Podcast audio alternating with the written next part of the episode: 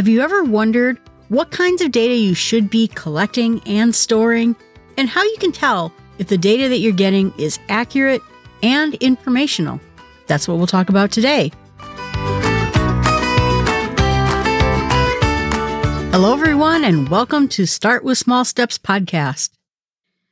Things get done only if the data we gather can inform and inspire those in a position to make a difference. Mike Schmoker, results.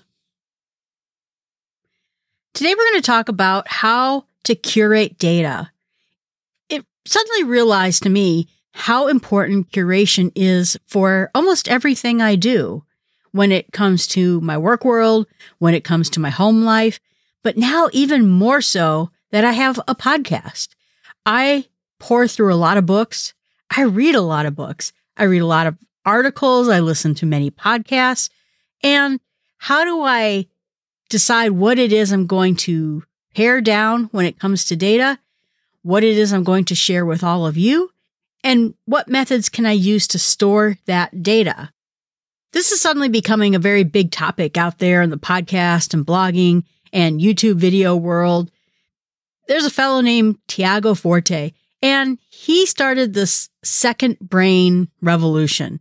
Everyone's wondering how can we take technology and turn it into our second brain?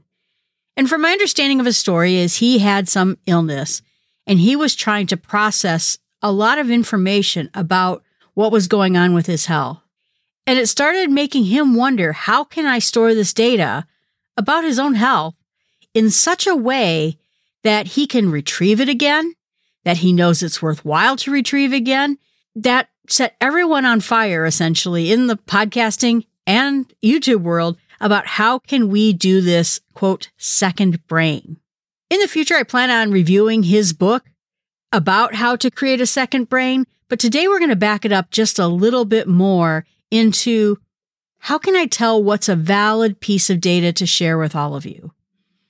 I feel some sense of responsibility to make sure that the data I share is worthwhile, is accurate, is something that's beneficial to the work you are interested in doing.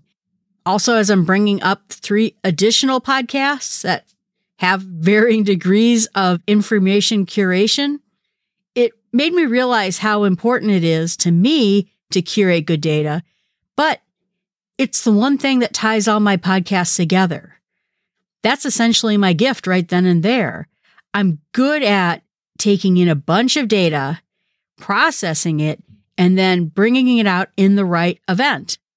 When I'm at a customer site and they're asking me questions about software adoption, I'm able to pull from that data and find answers for them. If I'm talking about a podcast and it has to do with how the brain works or the various biases and structures we have in our thinking process, I have a pretty good structure for pulling that data out too. So that's why I thought I would share this particular aspect with you first, and then we'll talk a little bit later on about what can we do to actually store that information. It's becoming clear that curation of information is really important. In fact, I'm starting to see actual careers out there of people whose whole job it is to curate information.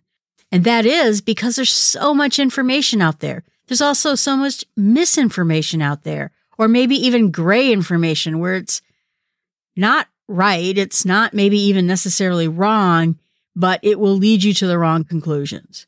So what can we do to process all that data and turn it into something that we can store? I think in the end that if you're good at data curation, there's a lot of ways that you can use that ability. For example, you could be in a podcast where you take essentially what I'm doing, but maybe other topics too, about books and articles and magazines and podcasts and synthesize them down into a usable amount of data. You know, when I read you a book, you know, even when you're talking about like 4,000 Weeks by Oliver Burke, that is a very dense, long book. And so my job, my thinking about it is how can I relate to you what this book is about? and give you an idea about maybe whether or not you want to read this book, go into a further dive, or maybe this book isn't really the problem you're trying to solve. And that's where we're going to start this whole process off. So, first of all, whenever you're talking about curating data, the first step in this is to gather information, obviously. If I'm going to do a podcast about how the ninjas in their earliest age ended up having the discipline to become ninjas, I'm going to have to start somewhere where I'm gathering the information. And so that's when research becomes the primary focus. How you're going to research the data so that you can, first of all, understand your topic better. Then you can also make it valuable to other people. If you're researching something for your family, how can you find data that's going to make your family better or your work better? How am I going to research something to make this podcast have a good episode? And that's the important piece of it. So when you're researching it, you have to really look for, first of all, high quality data. If you wanted to know secretly what my brain is filled with, it is filled with trivia. I go and win trivia contests because I know so much garbage that is completely inactionable, unreliable, and has no basic value but winning trivia contests.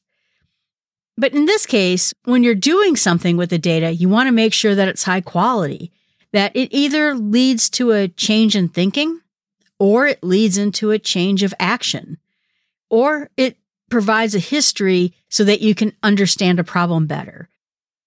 High quality data is the beginning of any kind of research process. And then finding data that allows your family, your work, your podcast to be able to advance, to be able to give a strong opinion, a good advice. And that's really where that data becomes important. When I was in college, I had a funny process, and you can listen to my college roommate, who is going to be someone I'm going to be doing a podcast with shortly. But we would have two processes when we had a paper we had to write. She would get some books that she thought were very good books about what she was going to write a paper about. And then she would read those books, she'd go through them, she'd get the references of them, and basically take all the good details out of them. Meanwhile, I was someone who would actually stay at the library and get 14 times the amount of books I actually need, look at all of them, decide which ones were the strongest ones.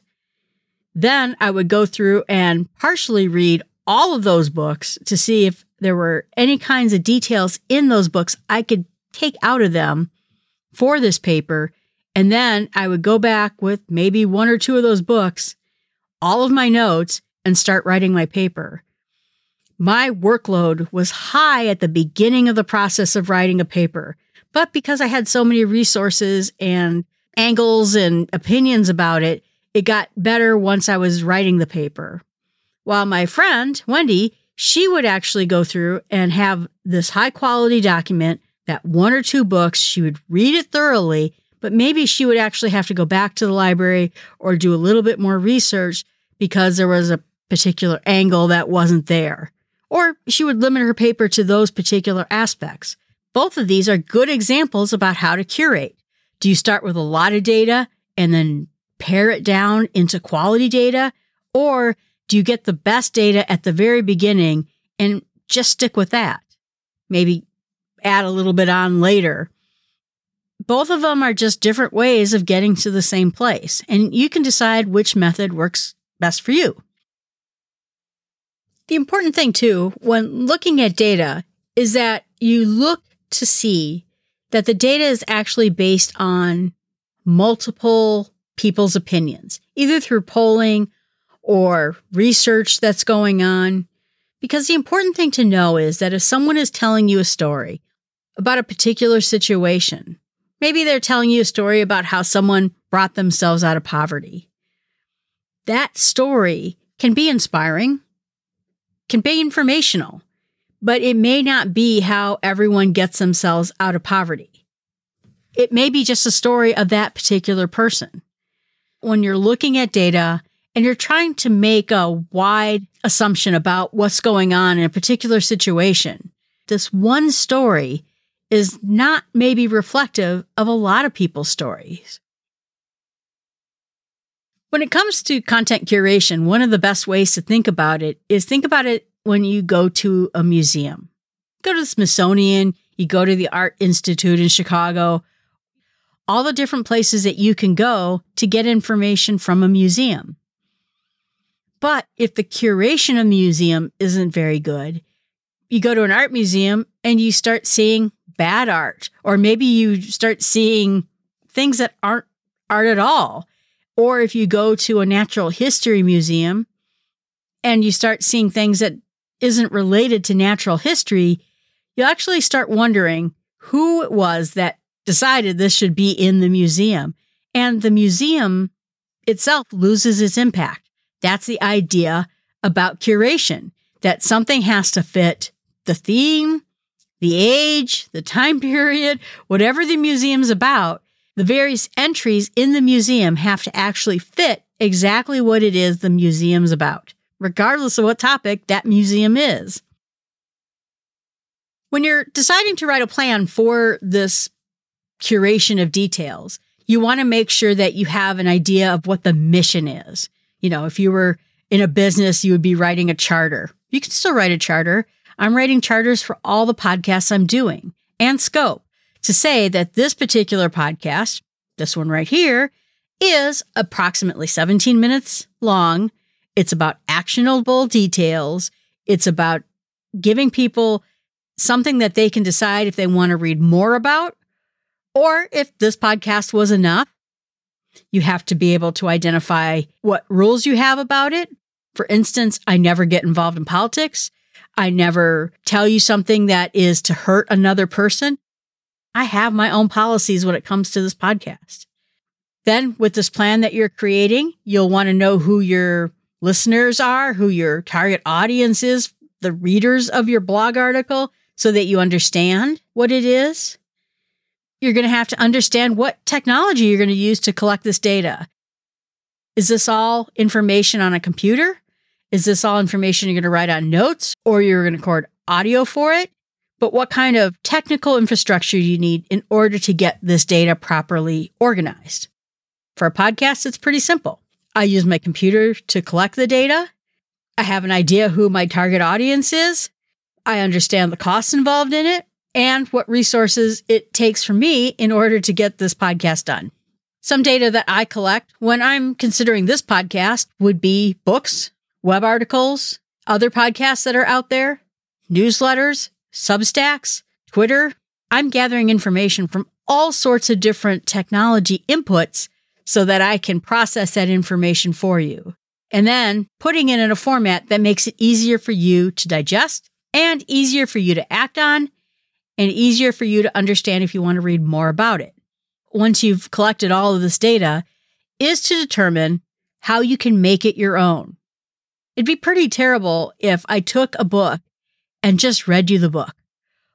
Didn't come up with my own comments, didn't give you my own opinion about it, because in the end, that's what a podcast is. It's about taking all these bits of information and trying to present it in a new way, trying to present it with a new opinion or new experiences, or trying to present it in a way that it calls out a different action. By making it your own, you're taking someone's work and trying to cite your own experiences, your own expertise, and making it value added. Again, I'm not reading to you other people's books. I am telling you a synthesized version of it with my own experiences that are there. And hopefully figuring out how you, the listener, can make good use of that data. The idea is not to republish, to reprint, to plagiarize anybody else's details, but instead add value to what I'm reading. Take the data that you've been collecting, you've been curating, you gave it your own bent, is to get it out there. How can you help people find your data? If I do a podcast on how to get over worry, how can I find listeners who may be worried and wondering what they can do to move beyond this now? That's an important step about how we can get past this so that people can use the data. So for me, I'm looking for audience members who may be interested in this topic. For other people, for blog writers, they'll be looking for people who can read their blog and get more information out of it.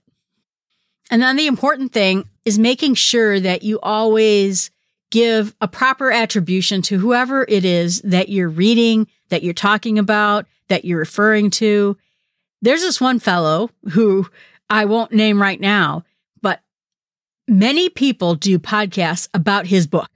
Give this one direct quote directly from his book without ever saying it came from his book.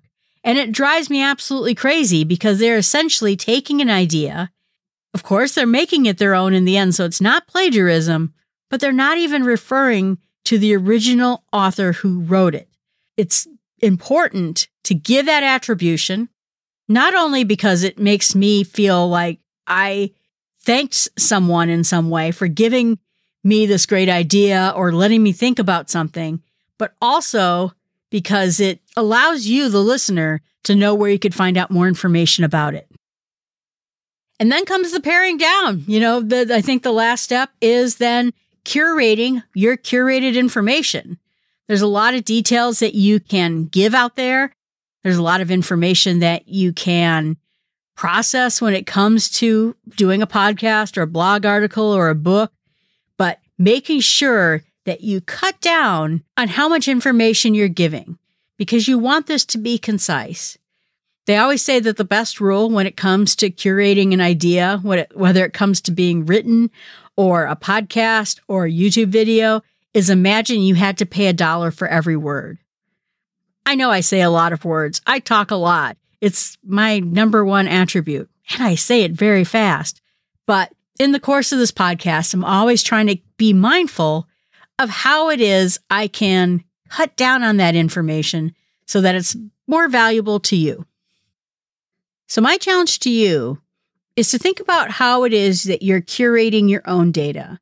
Whenever it is you're trying to look up a particular topic, do some research on a particular issue, what process do you go to to make sure that you're getting good information that's accurate for your project? Then next week, we'll talk a little bit about how you can tell if your sources are valuable to whatever project you're working on. Everyone, thanks so much. I appreciate you being out there. I hope you have a great week. Please remember that you can always email me if you have any questions about anything to jill at smallstepspod.com.